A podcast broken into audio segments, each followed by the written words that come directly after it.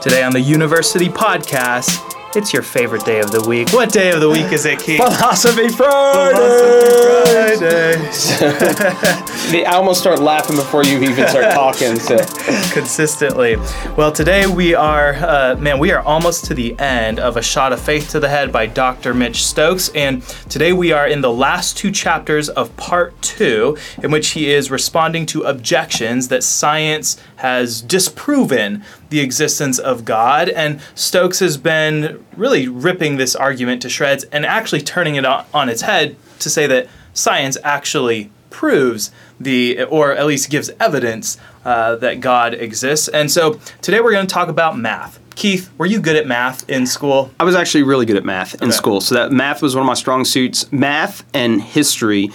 And I guess I remember a teacher saying you're doing it wrong. So you're supposed to be good at like uh, your kind of your social studies and like English sort of thing, Yeah. and then math and science. Yep. And I was not good at like chemistry and Okay. biology and stuff like that. But I was good at math and um, uh, kind of history. I can remember it's dates. I can remember you, you gave me a date. I could just Yeah. remember remember timelines left and right. So, Okay. uh, but yeah, I was uh, geometry and uh, math. I was really good at. Okay.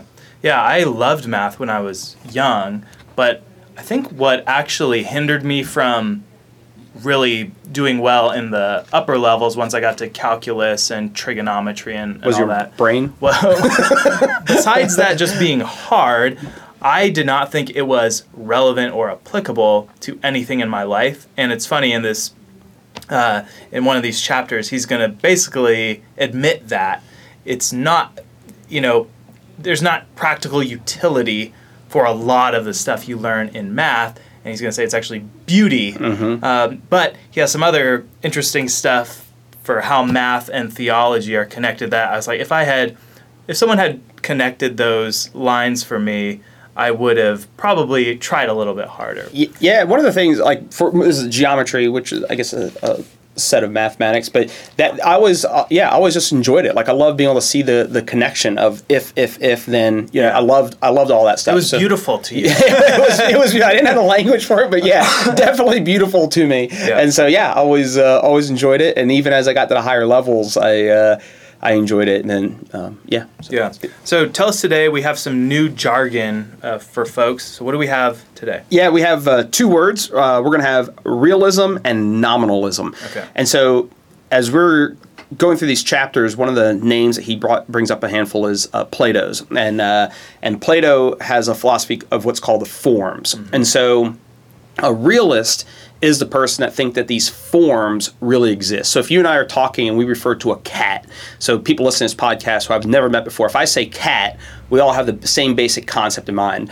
And so the question is, is there a thing called catness that exists, or do you only have individual cats that exist? So the realist says there is this thing called catness that really exists Not Hunger Games. not Hunger Games. No, no. There's a catness that really exists. Whereas the nominalist says we only have names for cat, and then we so you have all these particular cats, and then we just abstract from that to this idea of catness. But the catness never exists. So the realist says there are these things almost like platonic forms. And then the nominalist says they don't exist. And so, oftentimes when you're doing philosophy, you realize there's there's always the, the two sides of almost every discussion. And so you ha- kind of ha- always have the binary, the realist versus the nominalist. And what's important in this discussion is does the number one actually exist? Is there a real thing called the number one, this universal one? Yeah. Um, and then and then how is there this thing that you know every time I say two and then we add two to that, we always get four. It doesn't matter where I'm at in the world. Doesn't matter if I'm on the moon. Doesn't matter if I'm in China.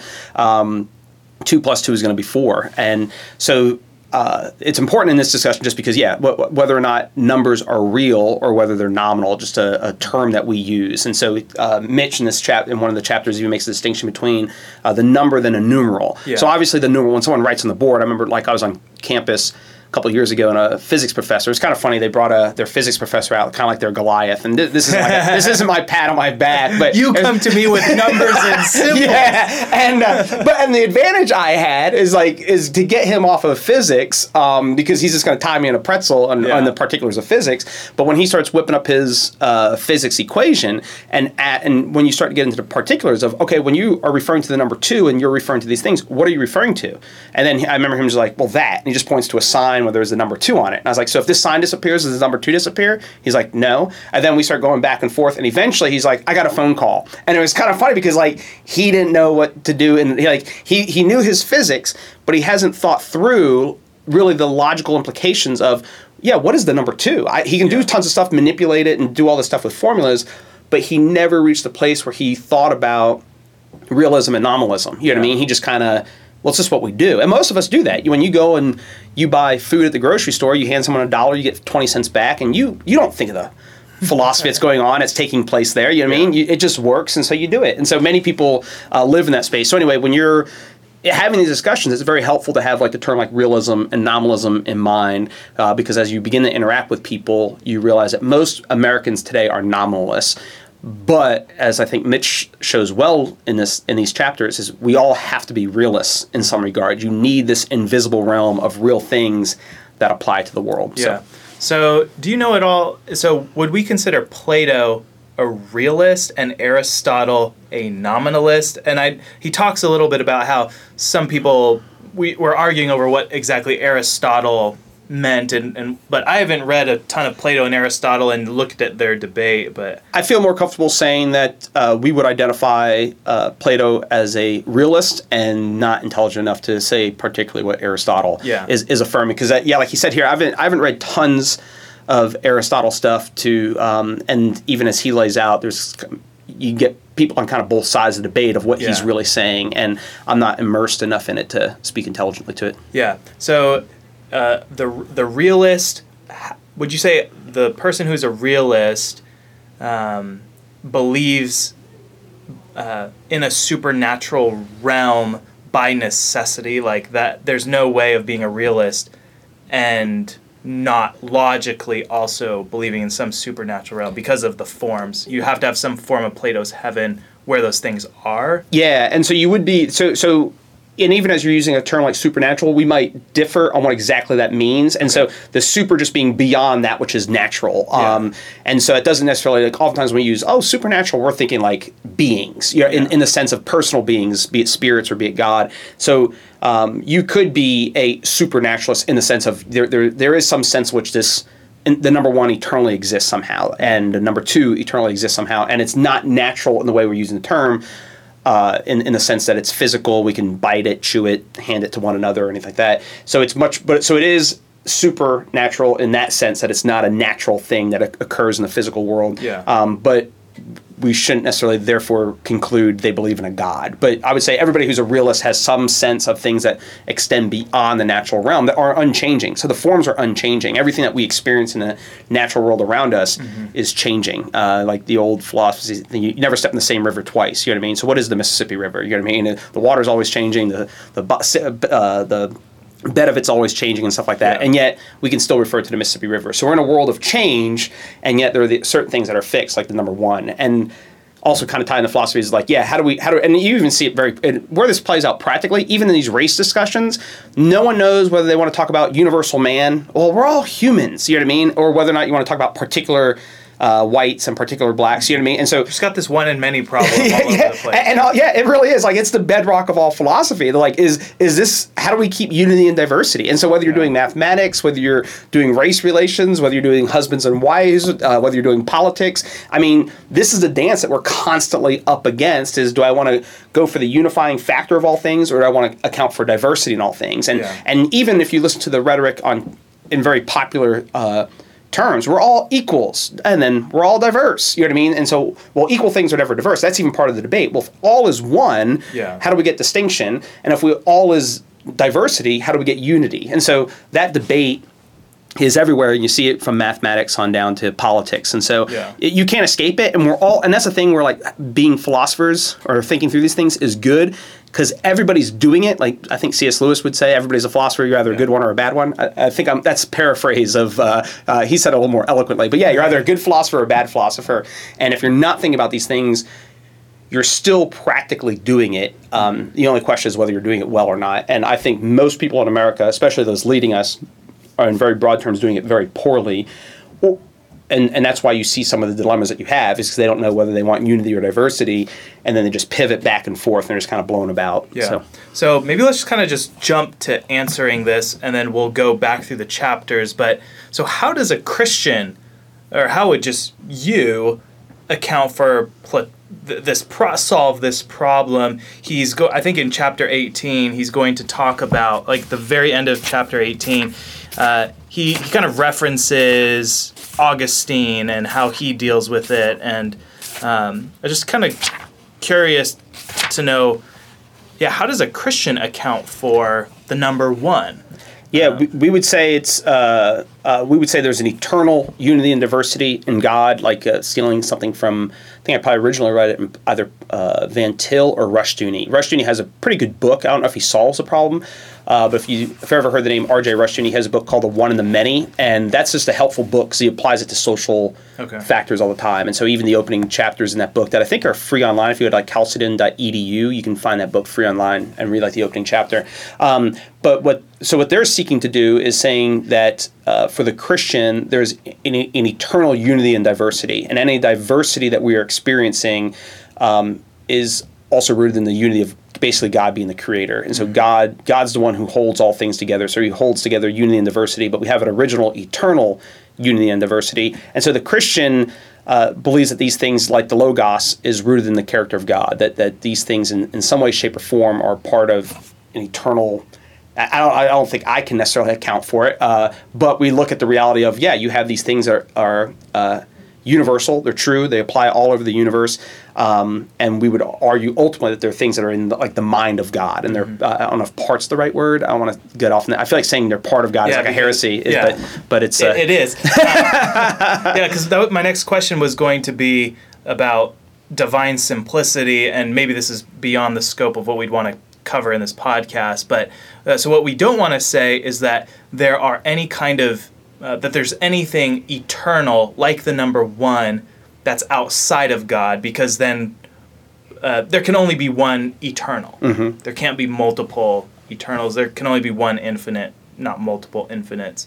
And so we'd want to set, if we want to locate it in, say, the mind of God. Uh, The example he uses in chapter 17 is, this, is the color red. yeah. So how do we know what, what red is? Where does red exist? And I think we'd want to say that, you know, uh, in God all things cohere, in Him, to Him, through Him are all things.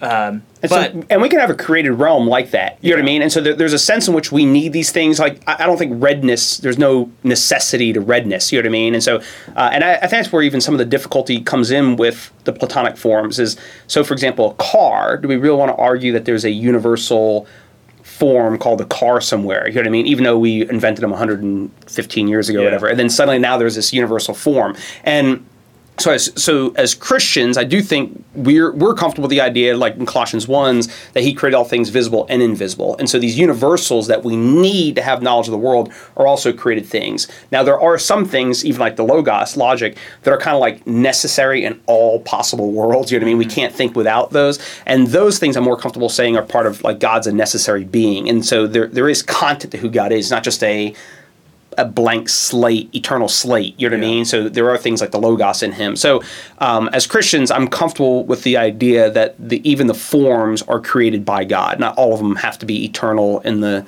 in, in the way that we would use it, but within mathematics. Um, I was actually I wanted to read another book. I didn't I didn't get it in in time, but that addresses a little bit more mathematics from a Christian philosophy standpoint. Poythress? Yeah, Is- Poythress, yeah. Okay. Yeah, I, I had thought about that too, and I was like, oh, I, if I had it, I would love to have cracked it open and see what he says, but but we don't. Um, but I want to keep uh, chasing this down a little Okay. bit. So uh, when we talk about language, this gets into the nominalism and the realism thing, and he's he's going to make this uh, quote in chapter 18 where he says. Linguistic ability is actually some of the most neglected evidence for design. And it's just really this passing comment that he makes. But I think it actually gets into um, kind of this whole philosophical problem that uh, he's gonna. I don't know how to pronounce the guy's name, Keenye or, or Uh, Queen. I've always said Quin- I, I can be butcher. Mostly, uh, it's kind of funny if you ever listen to any of the podcasts I do. I always get an email about me butchering a name. Yeah. I've always said Quine. I'm not sure if it's Quine. Quine. Yeah, I've always said Okay. Quine, but I've only read it. Let's just go with Quine. um, and, and so he's trying to solve this problem where he he doesn't want to do the Platonic forms, and uh, Stokes walks through this journey of how he basically finds it inescapable and says, "I'm a reluctant Platonist," and uh, I think when we're talking about the number two, uh, we're getting into just the meaning of words, and, he, and he's going to talk about the history of philosophy. You know, are we just arguing about what words mean? And, and so, how would we, how should we be thinking about language and the meaning of language and symbolism in relation to these kind of nominalist and realist concepts? Yeah, um, good question. I would say going back as Christians, we want to root it in the logos. Jesus is the Word of God, uh, the the the meaning, the meaningfulness, the rationality.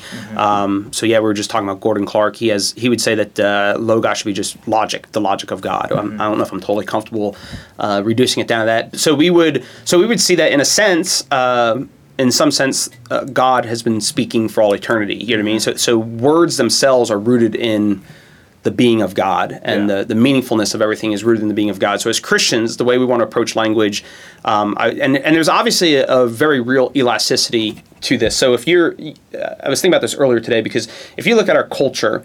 Um, I'm, I'm blank on this philosopher's name right now, but he he wrote a book on the social construction of reality, and he was at Berkeley and uh, Searles, S E A R E S L E S was his name, and uh, and so he wants to say, and he's wrestling with this aspect of like we're in a real world, like there, there's a mountain there, um, but then he wants to turn around and say, well, marriage is socially constructed because if we're not here, there is nothing called marriage, but there'd still be a mountain there, and so even like we're in a theater right now, which now is a church. So what is it? Is it a church or is it a theater?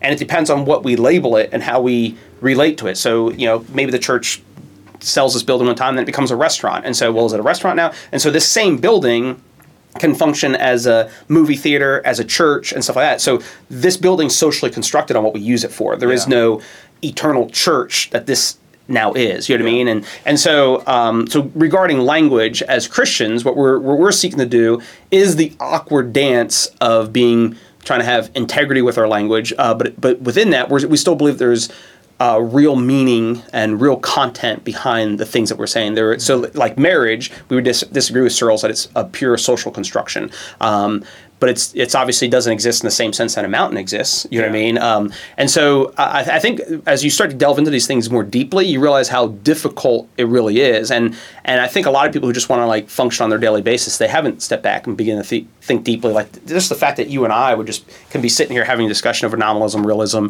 and uh, and then Mitch. Well, we've met Mitch, but reading a book from a guy we haven't met, and all of his words are meaningful to us. You know, what I mean, there might be some questions here and there. Um, so as Christians, I would say that it's it's rooted in the character of God, and and as Christians, we are operating from that assumption. It's not goo goo gaga, then suddenly man just started Yeah. spitting out words one day, and and uh, now now we have this constructed reality all around us where every word is. But at the same time, even what was it? Webster's dictionary changed the word of racism yesterday. You know what I mean? So there's another sense in which words are elastic. You know what I mean? And Did uh, they go with the definition where it's like you have to be the power? yeah, the systemic. They included the Okay. sy- systems of power uh, dynamic in there, and I think it was either yesterday or the day before, where it, like Webster's dictionary, and you know, and to an extent, everyone's like, oh no, and and like, but that's also the nature that language does change. You know what I mean? So thirty, you know, fifty years ago, or even hundred years ago, I remember when I was in seminary, they were talking about the word stink. You know what I mean? So you, you, you know, hundred years ago, you could have told a woman she stinks nice. You know what I mean? Like you wouldn't normally tell anybody today that she stinks nice. Yeah. So Not going to try that. no, yeah, not going to try that. So, so you have that component where language, you know, is elastic, and I think that's kind of the hard part. So, as Christians, though, we want to be as honest and hold it with integrity as image bearers of God that we're dealing with the world. Um, and so there is a little bit of looseness there that uh, I think oftentimes Christians are afraid of. Um, of the looseness, but the reality is, it's- just there. You can't you can't escape the looseness of, Yeah. of language, and yet it's what God's given us to communicate and live with one another and love one another. So Yeah, one of the fascinating things about the Christian story is so we have Genesis, which in in in, in philosophy, everything. Uh, if you're a Christian, you need to be drawing on the Genesis story because you have, if you're trying to just account for rationality and communication between beings, so, so we could see birds chirping to each other, you know, or or some apes or whatever, but they're not writing books. Uh, and the fact that we are made in God's image, so i if God is the Logos, and in Him is is this rationality, this logic, even the mathematical, you know, I don't know much about Beautiful mind. Yeah. Uh-huh. that's all there. And then the fact that we are made in his image gives me a way of accounting for why it is that we can use words the way we do, but animals can't. And so if, if, if it's just from a strictly evolutionary, we t- we're talking about evolution as a counter narrative, that's, I think that's a massive hole uh, where I- just don't see the birds eventually, you know, speaking, you know, reading our books. Uh huh. And and doing logical deductions. Like, Yeah. yeah, the, the, the bird might know to function. They hear a tweet, tweet. You know, like Pavlov's dog. You ring Yeah. the bell, they come, they, they salivate.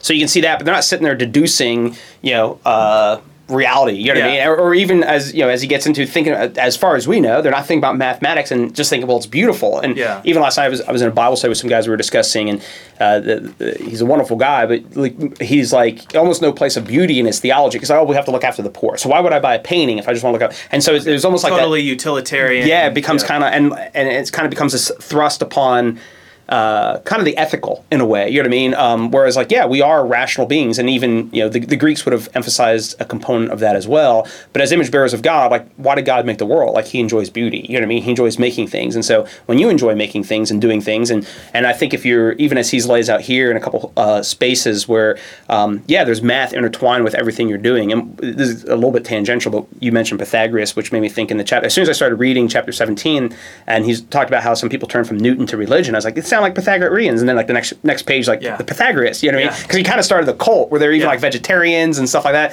So so it's, uh, but I just remember Pythagoras as his theory in high school. You know, I think it was like a squared plus b squared equals c squared, maybe in the Pythagorean theorem, if I remember correctly. And uh, so yeah, it was it's, it was uh, it was kind of interesting to uh, get a little bit of uh, yeah a little bit of that background, even the idea that people would have started religion coming out of Newton. So. Yeah. The, the other thing when it comes to language that's really fascinating is Adam is given dominion to name things. And I think that's worth reflection and meditation on in this question of uh, what the meaning of words can be because it's a function of dominion. So we would say word create is creative, not in the charismatic sense, but rhema. yeah. And we would actually say prophets, like prophets come to bring judgment upon the old world to destroy it. Prophets also have the power to create new worlds, and we would even see John the Baptist, the last of the prophets of the old world. Uh, Noah built an ark, was prophesying the end of an old world. And then Christ comes, the prophet par excellence, and creates a new world in him. And so there is this function without going totally postmodern where everything is subjective necessarily, but but man exer- under God's authority can actually name stuff. And so a- Adam's there and he says tiger or giraffe. And, and and it's like where did that come from? Is he drawing on a platonic form or what's he doing? But it, he he's uh, God has given him uh, the ability to reason and make some connection, and now that's what it's called. And so there's some things that we so we would want to say there's room in theology for us to say like the word Trinity, and then and then define. We're going to say this is how it's defined based on Scripture, but we also talk about like we want to define sin the way the Bible does, and so it's like Christians have this unique gift of a totally objective standard, um, even across the translations from the Hebrew or Greek to English or whatever, you still have some objective, immovable law. And you just can't really find that anywhere else. Yeah, and because if you're a pure nominalist, there's nothing fixed. So, so if everything is just merely our naming of things, you know what I mean, and and the world, you know, came into being 14 billion years ago by an explosion, and everything, and so even even if you're Darwin's origin of species, he's trying to solve this one and many, this union diversity problem, like because he's uh, how do we count for the origin of species? Like it's not merely this evolutionary process, but kind of out of this one has come all this different diversity that we see, and um, kind of lost my train of thought, but that, uh, but yet Uh, I'm sorry, I lost my, my train of thought. You, know, you were talking about subjectivity and postmodernism and um, And language. and language, and so yeah, Naming uh, animals. naming naming animals. I totally totally lost my train of thought. But it was it was kind of like oh, because if you're if you're a pure anomalist, all you have is diversity. All you have is the many, and you have no idea how to bring these things together. Mm-hmm. And and then from there you're, you're totally lost because you can't. And that's what postmodernism has done. It's radically made everything contingent. It kind of took the scientific revolution and said that if it's all contingent, let's run with contingency. Yeah. And then it's contingency all the way down. And so and so you don't have and you so what we need. My point in saying that is what we need and what Christianity provides is the unity and diversity. We, uh, God being the creator and sustainer of all things, He gives us a world of contingency that's related to His narrative. And postmodernity comes along and says there is no meta narrative, and so you just get sheer chaos because everything's purely contingent, uh, a contingent event. Um, and I think that's. You know, total kind of aside, but uh, I was actually reading some socialists uh, from Seattle uh, the other Yeah. day, and it was kind of interesting because they kind of pointed to uh, in their head, the end of postmodernity in their thinking was um, they had some sort of uh, riots at the New World, uh, the, the, the World Trade Organization in Seattle in like '99, and they were talking about how they were kind of postmodern to, prior to that, but then they wanted unity to their thinking, and I think that's even one of the things that we're seeing with the rise of socialists uh, in America is there is a sense in which a socialist gives them unity to think. We're all one people, and we're all this, and and they want, and for a while it's been this radical fracturing, so they want to bring it together. And so anyway, uh, as Christians, um, my point in mentioning all that is as Christians we look to Yahweh as the one who we have unity and diversity in these things. And if you and I do think the minute you escape that, you get rid of that, you either has to be a pure uh, anomalist where everything's just individual things and there is no unity, or you become a realist and you kind of run roughshod over everybody Yeah. and it all has to be one. Um, whereas Christians, we can step back and do the dance and, and it might be awkward it's not always easy uh, but we have the parameters of doing the dance of the one of many even like when you mentioned the trinity even in our creeds those are more like guardrails to keep us from going into heresy more so than Yeah. it uh, totally tightens god down you know what i mean like you're you're We can't totally define God. That by definition, he cannot be defined. Yeah, and so we have some bumper rails. Keep, yeah. yeah. and so that keeps us in the lane of okay, we're in this Trinitarian doctrine, and we don't want to go outside of these parameters. And and here's what we're working with, and that's and even throughout this book, I think that's one of the things Mitch does well. It's kind of like this is how the world functions. You know what I mean? This is kind of like this is how we do things. And if you've ever been friends with somebody and you're using words, sometimes you miscommunicate, even though you think you're clear, and Yeah. and you have to do that dance. So Yeah. So uh, let's dive into this uh, and just kind of briefly touch on some of the highlights in these chapters. So in chapter 17, it's called The User Friendly Universe. And there's this just lovely quote that I uh, found on page 161 where he says, Mathematics is God's signature. He says, It's a simple yet fertile idea. The mathematical nature of the universe is evidence of divine design. Uh, do you have any reflections on this idea that math is actually evidence of divine design? Yeah, and he helps develop this a little bit, and I think he's, I think he's basically right. He he mentions earlier that he would call some things fingerprints, and uh, yeah, because like uh, it kind of goes back to when you're looking at the world, and, uh, and and you can't prove it to somebody, and I guess that's depending on what we mean by this. Is I, I don't think you know, I look at numbers, I look at the unity of the world, and even just our ability, like shooting off SpaceX the other day, we can shoot this thing up into the atmosphere and Yeah. have it do its thing. We have these laws of physics and everything else that govern it. To me, like the universe isn't random. The universe isn't, you know what I mean? We, we have this rational order. So, yeah, the, the basic idea is the fact that I can go and buy a glass of water. I went to Pan Express for lunch, and I can go in there and like it, it all just Can works. you go in there now? You can go in there now, yeah, even without a mask. You can't sit in there, but you can go in there with even without a mask. But like, it all kind of works. You know what I mean? And so I think there is the beauty to the mathematics that if and like if you get away from the utilitarian. Last week we looked at instrumentalism. So if Yeah. you just get away from the instrumentality of mathematics, because like how many times do you hear the kid like you kind of mentioned in high school be like, when am I ever going to use this? You know what I mean? And if you can step back and kind of like view it as art, Yeah. then it becomes beautiful. And then from there, when you begin to meditate on it, I do think like the early like New- I don't know if Newton was a Christian, but a lot of these early physicists were Christians because they're expecting the world to be a certain way. God's a certain way. The world that He created must be a certain way. So it's going to reflect that. And Yeah. and I think the minute you begin to reflect on Yahweh being involved in your mathematics, it changes all that stuff up. But if but oftentimes Christians, kind of like even our creation, we don't think about Yahweh being connected to mathematics. It's mm-hmm. something we have to do because we have to do account and pay taxes. But Yeah. we don't think of God being involved with math and creating a world that's mathematical. And I think once we do, it kind of changes so much stuff up for us. And I think it makes us enjoy God's world more rather than escaping here just to get to heaven, not Yeah. go to hell. So yeah, I'll just kind of summarize the basic argument of this chapter, which I think is actually really profound, and it's uh, an argument that I had never come across. But he basically says that math is an example of pure reason.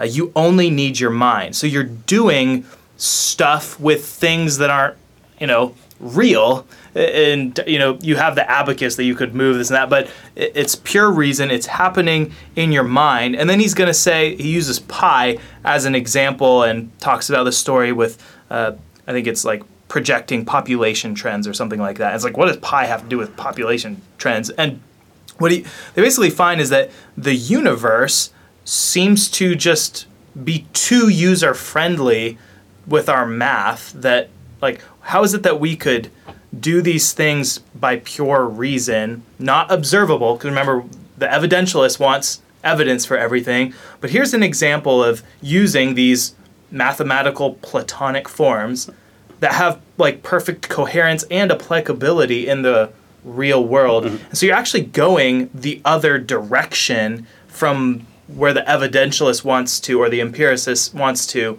smell something, taste something, touch something and then, you know, come to knowledge. You're actually taking just a pure reason, a, a formula with some symbols, and then we can do all sorts of stuff in the real world with it. And the question is, how can you account for that? And Stokes' argument here is that this is evidence of divine uh, design in the universe.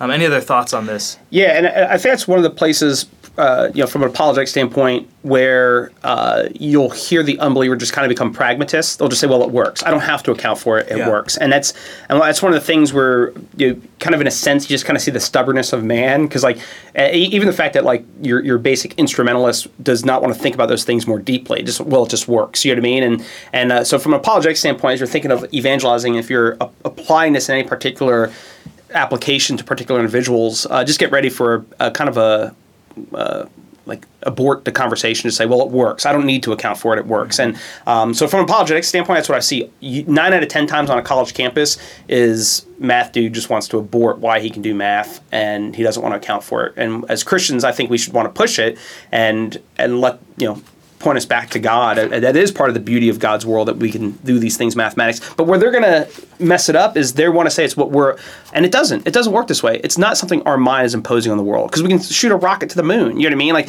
i if it was just me imposing my categories on the world, there'd be no reason to think that tomorrow it's going to work to get me to the uh, moon. So I think it is. I think Mitch is right. It's part of the beauty of uh, the creation when you start thinking about it. Um, but what you f- discover, like a lot of things, like in even like uh, Romans chapter one, is that man doesn't want to think about it because if he does, then he's accountable for all of his mathematics and, Yeah. uh, and fudging all of his m- numbers. Yeah, he's basically uh, putting their faith in math, which, if, if we're saying that's God's signature, while denying Him. So they're they're making use of God's stuff. This is where I think the presuppositional uh, object uh, critique is totally spot on. Where yeah, they're they're borrowing from the Christian worldview. They're making all these assumptions about the nature of reality, including their math, and they're trying to actually use God's God's own signature to tell him that he didn't write. Uh huh. Yeah. And there's like this great Romans 1 irony that this is the sinfulness of man and how blind we are uh, when God gives us over to our, our folly. Yeah, and I think as you just point out there, I think, and that's part of the in a way the beauty of mathematics because they're doing two things. One, you have the supernatural element that that um, the numbers are not natural themselves, and all the formulas and beauties that you're able to do from it. So you almost have like two non quote unquote scientific evidences that they're utilizing to act like their science gets them away from God. Yeah. And yeah, like but yeah, so they need these things that God has given them. So you know, it's kind of like the Marxists now using the First Amendment to deny the First Amendment. You're just like, well, you can, you know what I mean? You're free to do that. Yeah. But you realize the end result is you're undermining yourself because you need that First Amendment to get you there. So Yeah. Uh, I was thinking about. Uh, he talks about black holes. So, uh, you know yeah. So, so he just talks about you know scientists are now persuaded on page 168. He says scientists are now persuaded of the actual existence of black holes, which is something that they've just you know just people did some math and boom, okay, we believe black holes exist. And probably the most famous and recent uh, narrative to fit with this kind of pro science, don't need God uh, would be the movie Interstellar. So have you seen this I've movie seen it, Interstellar? uh. So Interstellar is a, it's a, it's worth watching because it's for one just a very beautifully and well done movie. You have some really epic scenes, but uh, the essentially the Earth is dying. Uh, we're running out of food. All that grows is corn, and so they need to go you know find a new uh, you know planet that they, they can take everyone to. And so Plan A is uh, for them to go and uh, find this plant, some other planet somewhere that we can go inhabit. And you know, they bring them into NASA and they say this is a black hole, and they show them. It's pretty cool the, the effects they do to show what a black hole could could look like. You know, if you can see one. And they're and they're like, where did that come from? It's like it appeared. Someone put it there. It wasn't there before. Now it's there. And if you go through this black hole, they sent these probes. There's all of these potential habitable planets within reach. So we got to. There's none in our uh, solar system. Go through the black hole, and then we find these other planets that we could potentially uh, inhabit. So, so they go there, and then we find out all along that uh, the plan, uh, Plan A, to get everyone there was actually a sham. It was a cover for Plan B, which was take all these. Um, I don't know, fertilize eggs that are in this, you know, frozen. jet. And they're they're like the Earth. There's no hope for the Earth. We just have to do it. But meanwhile, on Earth, there's this physicist who's trying to solve the problem of gravity so that he can get everybody to wherever they need to go. And he, he can't solve the formula. And uh, it's so they eventually go through this black hole on this mission and they get this data from what gravity, uh, you know, some formula for, for how, solving this gravity problem. And um, kind of in the big reveal at the end of the movie, you find out that they are the ones who saved themselves. They go through like space time, and so they mess with like time, and you know, time is in the fourth dimension, and uh, humanity has evolved to the point now where we can actually go back in time and save ourselves. So there's tons of like philosophy going on there, but you're like, this is the best narrative that you could possibly give for accounting for something like how how we ended up here, how uh, the relationship between science and philosophy. Um, and, and some atheists were actually very critical of the movie because they say one of the big questions, the philosophical question of the movie is what can travel through space time? And so they, they think gravity can, and then love. and, and they have this really interesting discussion where this woman is in love with one of the astronauts who went out there earlier, and she's like, I'm drawn to this place. But in spite of the evidence that it's a less likely planet for being habitable, and she's basically saying love is the other thing hmm. that can you know transcend these these laws. So you can see they're wrestling with what is transcendent mm-hmm. what is, where can we find meaning and then even where can we find salvation. Yeah. and it's a totally humanistic And it- it's so funny because like my, my nature is like laugh at it, but you're like, but like in a sense, John three sixteen. You know what I mean? Yeah. Like because it's, it's in a so in a way it's so simple, but like yeah, we, and um, yeah, d- You think of our culture's kind of obsession with love, and like, but when you talk to people, so few people f- genuinely feel love. You know what I mean? There's a lot of immorality. Love is love. Love wins. Whatever it is, and uh, yeah, it's funny because but uh, but yeah. It, if what we're saying is true, man should be desiring to be loved. And you know, you know, I, I used to think something like this was cheesy, but it's Augustine. You know, uh, Yeah. something about basically I'm restless till I find my rest in you type of thing. And and so, th- you know, the when I thought I was a hardcore reform guy, I used to like mock that sort of thing. But the reality is like that's what we're looking for. And and as Christians, we have both. You know what I mean? We have the we have the numbers, we have the science, we have the beauty, Yeah. uh, these sorts of things. And we also do have a message that's fundamentally about the love of God towards the world. Um, Yeah. It's not just abs- it's not that we just get to solve abstract philosophical problems or think we do. Yeah. Uh, we have a God, and because one of the great problems that we do have is the very practical idea of love, and we have a God who loves us and desires to be with us and pursues us. So yeah, and is drawn and draws us to Him. So yeah, it's interesting. I'm gonna have to watch that movie now. Yeah. Um, so let's just jump to chapter 18 and we'll we'll close off this episode. Uh, I want to talk about this quote on page 184. And he basically says naturalism leads to supernaturalism. The physical world of space and time simply doesn't have the resources to support itself. So, this idea that if you are a naturalist, you become a, a supernaturalist reminded me of John Frame, where he talks about the rationalists are actually irrational and the irrationalists are ra- and you mm-hmm. kind of go back and forth. And you were kind of even alluding to this, talking about the, the protesters and what socialism does, where um, you actually kind of go from one extreme to the other. So, you want everyone to be all one but you also want everyone to be many, and it goes from tyranny to mm-hmm. anarchy to tyranny to anarchy, mm-hmm. and there is no coherent uh, principle that they can be unified except the triune God. So uh, Christianity is the only way you can have that. Uh, but what do you think of this kind of naturalism leads to supernaturalism critique, and how could we maybe employ that? In our apologetic. Yeah, I, I, would say I would definitely agree with it because kind of building out a Quine and building out some of the things that we said, you need in, in order to do anything in the world, you you do need in something like a platonic form. You need to be a realist about numbers. You need to be. A, you keep it real. You keep it real. Yeah, just so you keep your apologetic real. and uh, but yeah, if you think about it, like you need, and that's, and that's one of the frustrating things is is because they're still able to do it. You know what I mean? It's like. Um, you know, think of somebody who you know say they hate the state and they're collecting their welfare check, but yeah. and they're able to live because of the welfare check, and they're like, man, I hate welfare, but you're living off the welfare check. You know what I mean? So the so the guy who's sitting there just wants to be a naturalist because he's still able to do his mathematics, even if he's stubborn and, and hard headed. There is no move to make him cry uncle. You know what I mean? That's, and so I would say two things.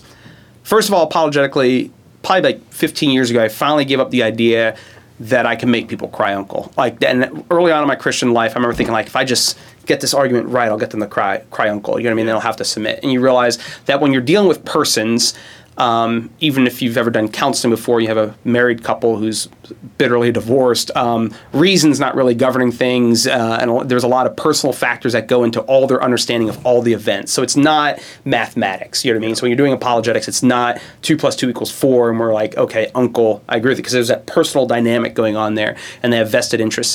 Um, so, uh, but regarding the naturalism leads to supernaturalism is even things like logic itself. It's kind of more famous. Bahnsen made that pretty famous in the Bahnsen-Stein debate. Is that that's not a natural quality? Is this idea of reasoning? Um, the the number two is not an even equals. Even the idea of equals when you have two plus two equals four, like that that whole set there is not natural in nature. So I think if you begin to contemplate these chapters and think about it, then you begin to think about the rest of your life and the people that you're interacting with. So if you're an engineer, I mean, that should be pretty clean.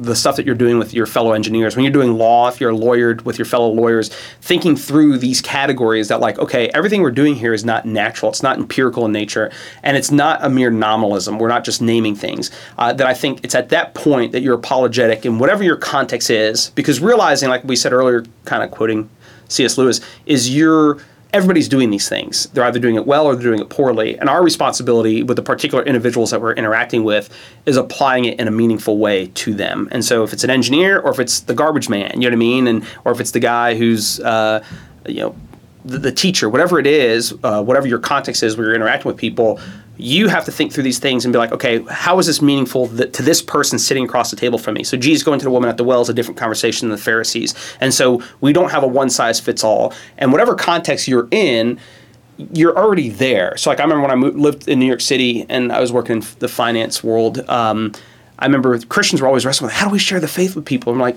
dude, like just do it. Like I never thought twice of how I'm going to talk about football with these people. You know what I mean? I just talk football with them. I never thought twice of how I'm going to talk about what I'm doing this weekend. I just thought, and so it, it's it's our mistake when we think Christianity is this whole other realm that they're doing. But once you begin to think about these things, you realize that like oh my goodness, my Christianity is intertwined with the way I'm doing math. It's not this completely alien thing that I have to insert into the topic. Yeah. It's part and parcel of every topic that I'm discussing. Now the question becomes, how do I have wisdom in applying it? And that's where you as an individual are going to have to think it through. But if you think through that, even that statement that of the some of the things we've talked about, you'll see that like whatever your workplace is, whatever your friendships are, you'll see it. They're vacillating between the natural and the supernatural, or the visible and the invisible. I guess is is the best way to kind of use Colossians one language. And uh, you realize that people are doing that, and your responsibility is, in some sense, point out to them, see right here, this idea of love that you have in this movie. It's not a natural quality. You know what I mean? Like it's it's a, it's it's something that beyond a natural quality. This yeah. desire for love. So um, that would be the place where I would say that we have to think through our application of it. So. Yeah. Well, uh, that's it for uh, this episode of Philosophy Friday. Uh, next week, we are going to be finishing the book looking at the problem of evil. Uh, so that could be a, a longer episode or maybe a, sh- a shorter one. We'll, we'll figure that out. And then We'll button um, it up in about 20 minutes. yeah, I think- I think we, we we, we, we can solve we can solve this, um, and then we'll announce uh, maybe in that episode or, or the following one. Uh, we'll see if we can get uh, Stokes uh, maybe an interview with him. Um, maybe, maybe not. We'll see how busy he is, um, and then we'll be starting a new book, and we have a few different ideas, but we'll we'll announce that. Uh, Keith, uh, can you just give us a quick update on what are your kind of what other projects are you working on, and you Yes, know, so I got another podcast on the Fight Laugh Feast network, uh, KDCP, into your little search engines, your podcast search engines, and um, so yeah, that's uh, Keith Darrell, Campus Preacher. Uh, so hopefully, I'm going to be focused a little bit more on those now. You know, over the summer. Uh, also on Instagram at Campus Preacher.